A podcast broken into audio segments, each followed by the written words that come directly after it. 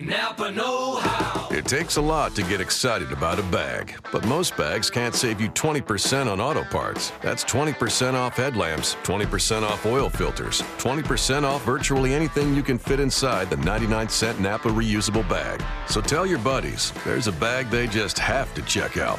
Quality parts, helpful people. That's Napa Know How. Napa Know How. At participating Napa Auto Parts stores while supplies last. Minimum three items. Exclusions apply. Offer ends 10 17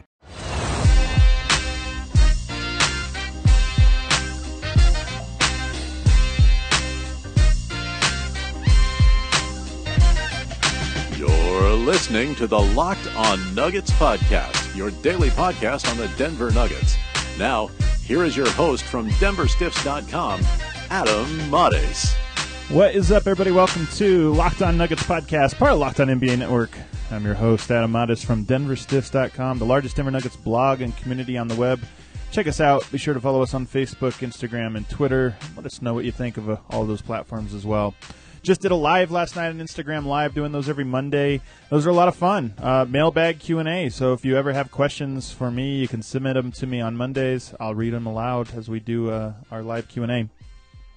This episode of the show is going to be about Jamal Murray. If you've been listening, last two episodes, I did one on Juancho Hernangomez and then Wilson Chandler to the two small forwards.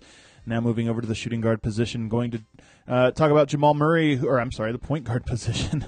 talk about Jamal Murray, who I think um, is probably the single most important player. Um, man, it, it really between him and Wilson, I think, but I think Jamal Murray has the wider range of outcomes, potential outcomes this season. So when projecting the Nuggets, uh, you know how their season is going to go, I think a lot of what you have to start with is how good do you think Jamal Murray can be as a point guard this season? And I think there's a lot of you know a, a lot of legitimate questions whether you're optimistic or pessimistic about uh, about him I think a lot of it comes down to just kind of faith and feel more than what we actually know because I think we don't know a lot more than we know about Jamal Murray at this point, which is, I think, true of almost every single rookie um, or now former rookie. Uh, it's always a small sample size. He got a lot of minutes in last year, but not. He's going to get you know twice the minutes this year.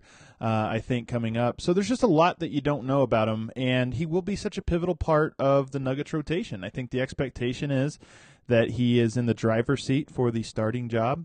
And if for whatever reason he is not starting uh, coming out of trading camp, you know, to open up the season, if he is not the starting point guard, I think that he is almost certainly going to be the backup. So I think uh, and play you know close to starters minutes. So I think the floor for him minutes wise this year is pretty high, and um, you know it's just going to be is he starting or is he coming off the bench? I think he's going to start, but we'll get to that here in a little bit. Um, so it's going to be an interesting year. I think um, I think what we know about him at the moment, it, this is why I say it's a short list. We know that he's an elite shooter. He didn't have a great shooting year last year uh, from the field, but I think that is absolutely just him being a rookie. I think we all know that he's a he's going to be a phenomenal three point shooter. He shot in the back half of the year, picked up a little bit, but he shot just thirty three point four percent from behind the arc. Um, I think he's going to be a guy that uh, creeps up into the 40% range, if not this year, certainly for most of his career.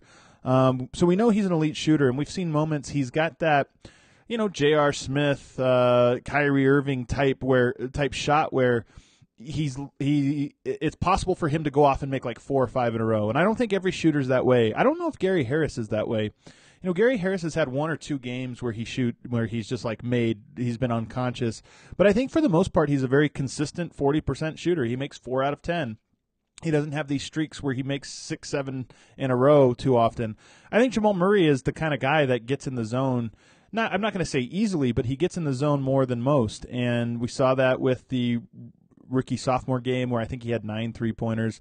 We saw that in the Chicago Bulls game where I think he had four in like a minute span. So we know that his upside as a shooter is incredibly high. We know he's tough as nails. I think one of my favorite things about Jamal Murray, and he's one of my favorite players on the roster, is he's just tough as nails. I think mentally, and then his ability to just kind of overcome pain, playing through the the hernia issue that he did all year, and, and really playing through without anybody knowing.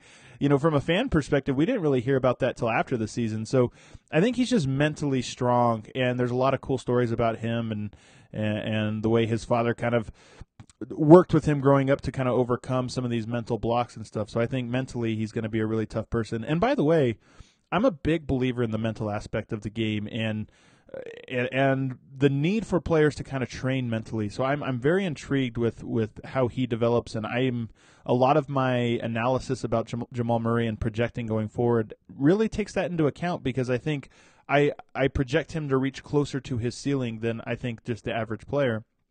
And then we know he plays hard, he plays focused. I think he's a competitor, he's a gamer. Um, whatever sometimes what he lacks in skill or readiness at the moment he makes up for in effort. So I think those are the three things we really know about him. What we don't know. Can he play the point guard position? I think he has six or seven games where he started as a point guard and played starters minutes as a point guard. That is an incredibly tiny sample size. We really just don't know if he can play point guard. He played shooting guard in college. He played point guard most of his life but I just don't think there's any comparison between playing point guard at the high school level. Even though you're one of you know Canada's top players and you're playing in the AAU circuit against a bunch of other top players, it's not the same as playing against Russell Westbrook, Chris Paul. You know, you think about all of the players he's going to have to play against this season coming up. He's going to have to guard Damian Lillard, Russell Westbrook, Chris Paul, John Wall. In some cases, back to back to back to back. Isaiah Thomas. You know, there's a lot of great point. The point guard position is the most competitive, the most stacked in the NBA. Can he defend that position at a high level? Can he operate against that position in the high level and kind of orchestrate the offense? That's a huge question that I think if anybody tells you they know for a fact, they're lying because we just haven't seen it. Um, it, it, and I, me personally, that's the biggest question I have for him. I really don't know that, and I'm very curious to watch training camp with an eye towards that. What is his defensive upside? I just finished about 30 minutes of, you know, not much, but about 30 minutes of watching his pick and roll defense, and then uh, we're going to get into that here in a little bit. But I think, um, I, I think he he plays hard. He's got length. Um, but there's some some weaknesses to it that I, I, I, think really really step out, and I think pick and roll defense is by far the most important. The ability to kind of fight over screens and contain um, the offense and pick and roll is the number one thing a point guard must do defensively. Can he create his own shot consistently? This is one that I think some people, I think a lot of fans believe they know. I personally don't know this. He obviously has a lot of great moves. He's got great footwork and, and a great shot, but I don't know that he has the speed. Obviously, not the height and and the athleticism. He's a super athlete when it in terms of like dunking and jumping and just empty gym. It doesn't always translate driving to the basket. Kind of similar to Emmanuel Mudiay. Um, the explosiveness isn't always there on drives. I'm going to get into that in a little bit. So can he create his own shot? And that will be kind of the difference between is he you know, is his upside Kyrie Irving, who is just one of the best at creating his own shot, or is his upside, you know, maybe somebody more like Lou Williams, who Kevin Durant alluded to when when talking about him. Um, and Lou Williams creates his own shot quite a bit. That's kind of what he does. But uh, I, I think Jamal Murray at this point is a really, really, really good off ball player, or has it projects to be a really, really, really good off ball player. Um, so so that'll kind of be an interesting thing to watch. How much can he create his shot on ball? Um, and then can he balance creating his own shot with letting his shot come to him? This is this is coming into last year was probably my biggest question about him when I was doing scouting and watching uh, him at uh, Kentucky was is he going to be able to uh, I, I, I looked at him as at risk of being a gunner, a guy that kind of doesn't doesn't know the difference between a good shot and a bad shot. And I don't think that was true last year at all. I think he was very good at playing in with it, within himself, but there still are there's still a ways to go. I think for a rookie, he's ahead of the curve. For an NBA player, he still has more to go. But um, you know that'll be a big question with him. Just to what degree can he balance this is my time. The, the team needs me to kind of push the envelope versus we're going to get a good shot anyway. And that's a theme. This is the third one I've done of these player profiles. That's a theme with this team because I think they're better than most teams collectively at staying within the lines and staying within themselves and working to get a good shot. But it's so important to them because, as I keep mentioning, they've got Nikola Jokic, they've got Paul Millsap, they got these guys that orchestrate a very efficient offense if you just allow it to come to you. Um, the only thing you can do to kind of make the Nuggets a bad offensive team this year, in my opinion, is to take bad shots. If they just if they're patient and work it, they'll get good ones. So that's a big question going forward. And now, insurance-minded speeches from Geico. Hardship. My grandmother would go through it every month to pay her insurance bill. First, she would handwrite a paper check in cursive. Then, using her own tongue, she would wet a stamp for an envelope. Today, however, we need not weary our hands and tongues. Today, we can pay our Geico bill with the Geico app. Away with hardship, in with Bill Pay on the Geico app. Thank you.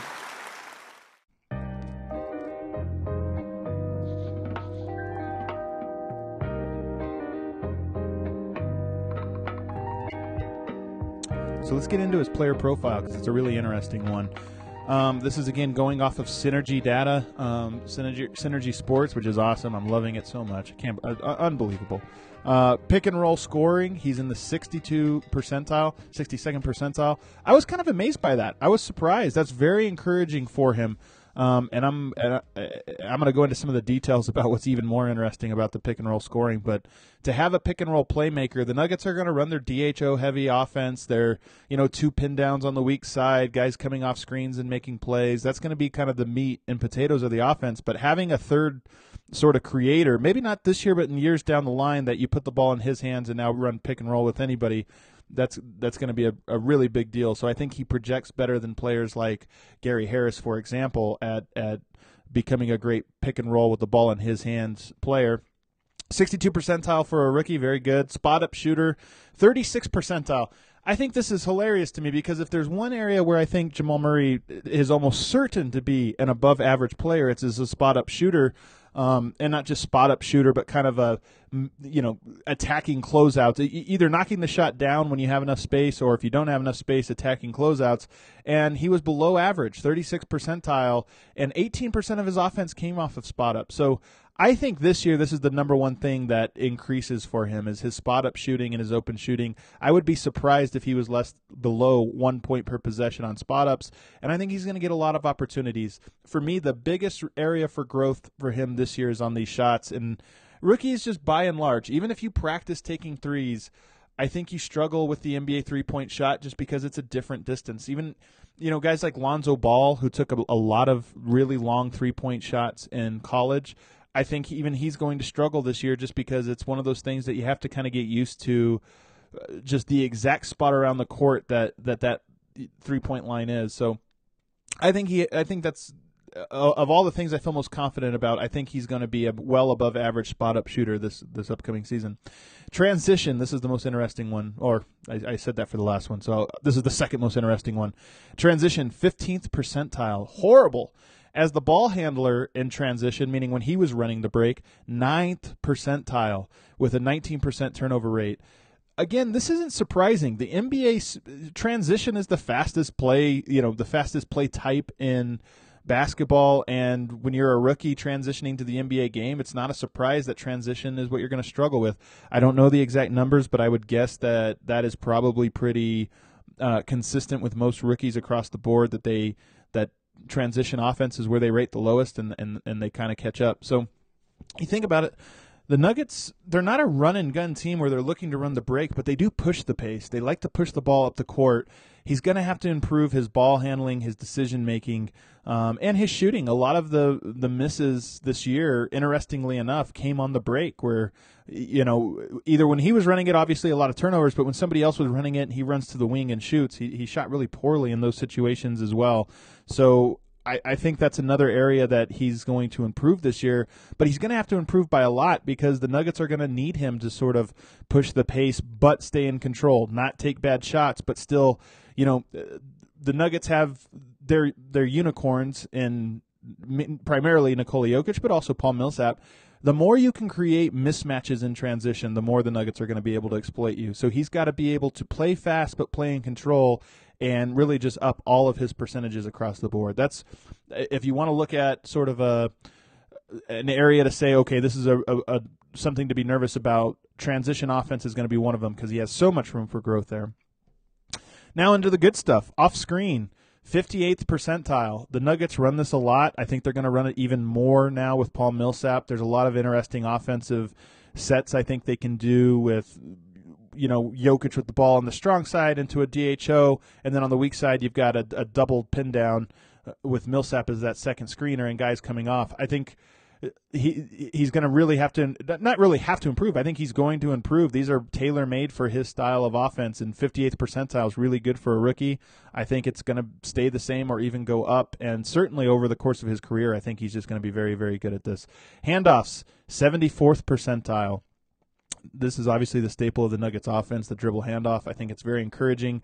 Again, this is one of the things that I think separates him from Gary Harris is he's just a little bit more comfortable coming off that handoff and making a play. Um, not necessarily like a wide open lane to the basket, but operating uh, you know, in the paint and then finding an open shot or finding an open passing lane. Although Gary Harris might surprise me, he surprised me a little bit in the second half with his ability to make plays out of there. But I think Jamal Murray certainly can be a guy that makes plays off, out of that. Off of cuts, 70th percentile, very good cutter, underrated cutter, I think, amongst Nuggets fans last year because he was you know, Gary Harris got all the attention for what a great cutter is, and rightfully so. I think he's the best cutter on the team. But Jamal Murray not far behind, and I'm wondering if an interesting thing is when you play with people, you kind of steal their moves, you steal their tendencies, you learn from them. And I wonder if Jamal Murray, he was a good cutter in, in college, so I think he already had a nice foundation here. But I wonder how much like he kind of sees what Gary Harris is so successful at playing with Jokic and just understands has has really had a, a nice crash course in how and when to cut and the timing and everything. So I think his cuts, I'm not surprised at all that he's 70th percentile. I think that'll stay the same, if not improve. And then isolation, surprisingly enough, 73rd percentile. But this is a great chance to kind of illustrate the differences here because when we say percentile, I think fans have a tendency to think, oh, okay, you're 70th percentile here, you're 70th percentile there, you know, this is equal, but it's not. Off, uh, let's see, isolations let me hop over to the offensive end here on on, on synergy. Uh, offensively, when you're coming off of a screen and or I'm sorry, if you're coming off of a handoff and you're the 74th percentile, that's 1.01 points per possession, which is pretty good. If you're a cut uh, on cuts, 70th percentile is 1.35 points per possession. Just it's the most efficient play type to to score out of is off of cuts and generally speaking, if you receive a pass on a cut, it's because you got open. So Uh, and then isolation 73rd percentile 0.94 points per possession. So even though he's an above average isolation player the just just the efficiency of those t- play types is much lower than you know your finishing plays your cuts your your handoffs and off screen so I think and I think he does a good job of balancing these things but I just go to go to point that out that it's not that he needs to be isolating more. It's just that he's efficient when he does which I think is the the right way to kind of look at that now, interesting. Let's talk about spot ups because his spot up numbers were really bad, 36th percentile, and I wanted to get you know try to get into the teeth of it. And this is where synergy is really really cool.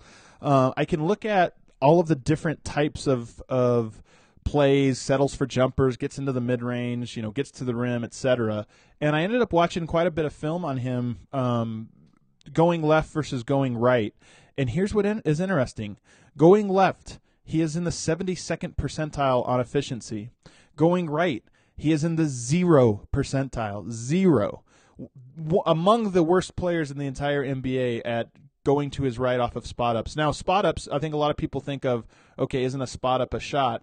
I, the way Synergy, and I didn't know this till kind of looking at the, the film, the way Synergy breaks down spot up types is basically receiving a pass, um, you know, a, a kick out pass or, or a swing pass or whatever when the defense has to kind of close out for you. You're in spot up situation. So even if you're in a spot up situation and you take a dribble or two or three and, and make a move out of it to attack the defender, that's still considered a spot up, which makes sense. What else would you call it? It's not really an isolation. You're attacking a, uh, a scrambled defense.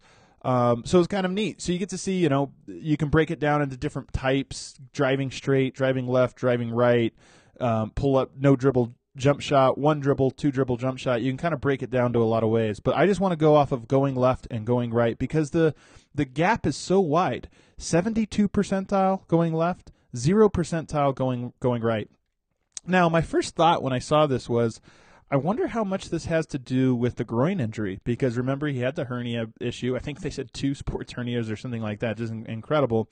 And I wonder how much of that, if, if it was one side or the other, I, have never had a hernia. I really don't know how they affect you. But if it was one side or the other, it makes sense that maybe pushing off of one leg versus the other it gives a little bit more pain. Even if it's not the kind of pain that's front of your mind, just weakens you a little bit so that you don't get the same kind of explosion. But clearly, with such a difference, it's either an issue of an injury concern or it's just a comfort you know he's he's done so many more reps in his life doing one or the other. He's more comfortable with the footwork and the finishing, etc.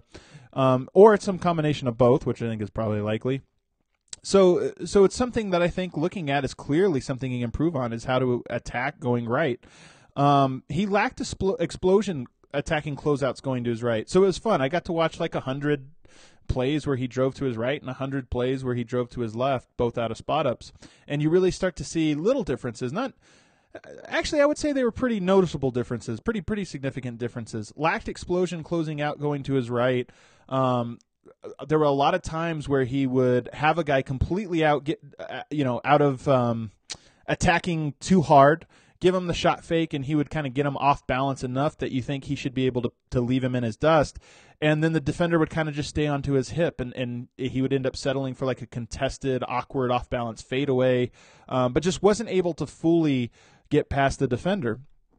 I think his favorite move going right is a one dribble. And again, this plays into that not being able to get past him. He would often get the one dribble and then either sidestep or step back completely and try to take a, a three. But again, that was not getting enough separation. And then you go into a sidestep and he, it ends up being like a contested off the dribble shot, which is one of the worst ones. And he did it quite a bit. Sometimes he did it. A, a lot of times he did it in the shot clock. Uh, but there were a lot of times when he did it kind of unforced. There was better options out there. Those are the shots that he has to eliminate if he's going to be a starter. And this Nuggets team hopes to be in the top five offensively, which I think in order to be a playoff team they're going to have to be they have to eliminate or he has to eliminate those types of shots. Playing 30 minutes a night or 28 32 whatever it's going to be he can't be taking two or three of those types of shots a night because the efficiency we have the numbers. It's it, i think he was like 2 for 32 or something on those types of step backs he has to eliminate them. Um, he can sure work to improve them and end a shot clock whatever any shot goes but they should that should be looked at by him as sort of a last resort type shot he settles going right, settles for a jumper 52% of the time, which is high. I think going to the left, it was something like 40%. So uh, when I say settles for the jumper, it's probably already misleading. I'm already misleading you to what to think. But just just knowing 52% of the time that he drives right, he ends up not getting to the cup. He ends up taking some kind of one dribble pull up, whereas it's about 12% less going the other direction, which is a noticeable gap. I think that's enough to say that there's a tendency there. And then Interestingly enough, I don't think he operates really well in tight spaces going to his right for whatever reason. And this is again a hint that the footwork maybe is is a, a piece of the puzzle here because, um, you know, he would in the times he would beat the first de- defender or get get that defender on the hip as he closed out then there would be an opportunity for him to kind of make little moves. Kyrie Irving is the king of this, where he gets to, gets down super low, does a nice little two three dribble crossover type move, and is able to kind of split the defense, uh, split defenders, or get into tight spaces and operate. Manu Ginobili, another one who I think is just phenomenal at this. Once he beats his first defender, he's just so good at kind of you know, it's like a bunch of people in an elevator and he's navigating through everyone. That's the, that's where I think going right, especially, he really struggled with. And he's got a great handle. He's got some nice flair with the ball in his hands, and I think he's going to be above average finisher at the rim. But I think, um, you know, going right, he just tended to turn it over a, a lot more, um, navigating those tight spaces he was a completely different player going to the left. And, and watching it was kind of interesting to see because I think if you think back, a lot of the highlight plays that Jamal Murray had this year that you kind of look at and go, man, this kid is special. You know, plays where he's driving to the rim, he starts his gather, and then he'll give that like uh, Jason Williams fake pass, brings it back in, and then goes to like kind of a reverse. I, I, I think if you watched a lot of Jamal Murray last year, you remember these types of plays, and those were almost all going left, which I think is interesting because – it's like how some players can only euro step going a certain way. Um, I, I, think he has a lot of moves that he's only good at going to his left and finishing with his left. So it was just kind of interesting to see. He looked a lot more. There was a lot more flair on his drives when he was driving to his left. He also uses his shoulder really, really well once he's gained a step going left. So I talked about how when he was going right, a lot of times he would get a defender on the hip, but then he wouldn't be able to create such separation. When he's going to his left, he did a really good job of kind of putting his shoulder into the defender and just kind of pushing them, gaining even more. Uh, you know, shielding them basically from the ball so that the, all they could do was either foul or completely back off. He did a really good job of that going to his left.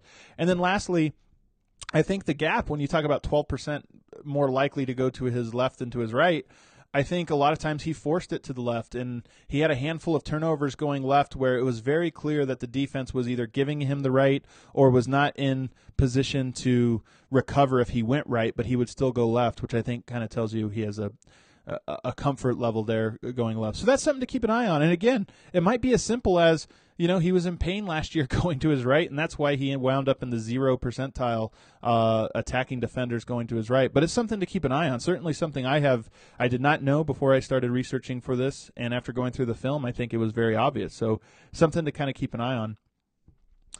Defensively, um, going through the film, I thought guarding the pick and roll, he does a really he competes. I think more so than Jameer, certainly more so than Emmanuel. He competes on pick and rolls. And he wasn't really high in the efficiency. I think he was right around league average for point guards defending the pick and roll, which I guess for the Nuggets is like great. Um, but he, uh, but there are some things that I think he's going to have to work on. Slash, I'm not sure if it's going to be an upside issue or something. And one of those is he's kind of takes wide angles going through the screen, and he's kind of slow to react against scoring point guards. I think guys like C.J. McCollum, it'll be interesting to see how he guards him this year because guys like that that are really good at kind of one one move, not like complex move, but just kind of give a jab step, then go off of the screen um, and, create separation and get a shot off. He does a really good, a really poor job, in my opinion, of, of, contesting those. He plays hard, he stays focused, and the longer a person is making a move against him, the better he is. But those kind of quick moves, he just gets out quicked. I think trying to fight through the screens and fight over the screens. Um, he's got long arms and he does a pretty good job of contesting. One of the things you have to do to be a great uh, pick and roll defender at the guard position is keep your hands active and in the passing lanes. Joe Ingles, I think, is among the best players in the league at doing this. I think Utah must really hammer this issue home because George Hill was great at it as well. But when you, if you just picture a point guard defender, picture Jamal Murray coming off of, you know, he, the screener hits him and he's trying to fight through. First, you have to kind of like slither your way and make yourself as narrow as possible to kind of get over that screen without taking a long angle. But then you have to immediately get your hands off to try to shield off one half of the court because you can't recover immediately, especially if they turn the point guard turns the corner hard and starts attacking. The best you could do is try to take away the easy angle for the drop off to the roll man. Um, typically, the center, your defensive partner, or the center there will will be active and try to. Uh, corral keep keep the point guard from getting all the way to the rim so if you can get your hands high and contest then you can you can buy yourself an extra half second to recover Jamal Murray, I think, does a pretty good job of this.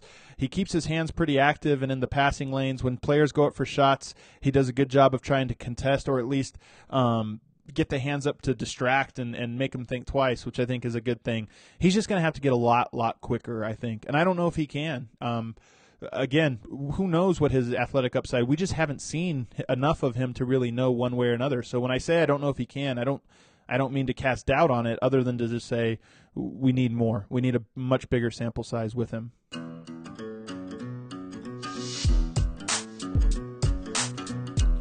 Okay, on to the projected stats for uh, Jamal this year. I think minutes per game, I'm, I'm, a little bit more conservative about these things than I think most are. Uh, I think he's going to be somewhere around 28 or 29 minutes. Um, and last year, uh, per game, he was right around, let me see, 21 and a half.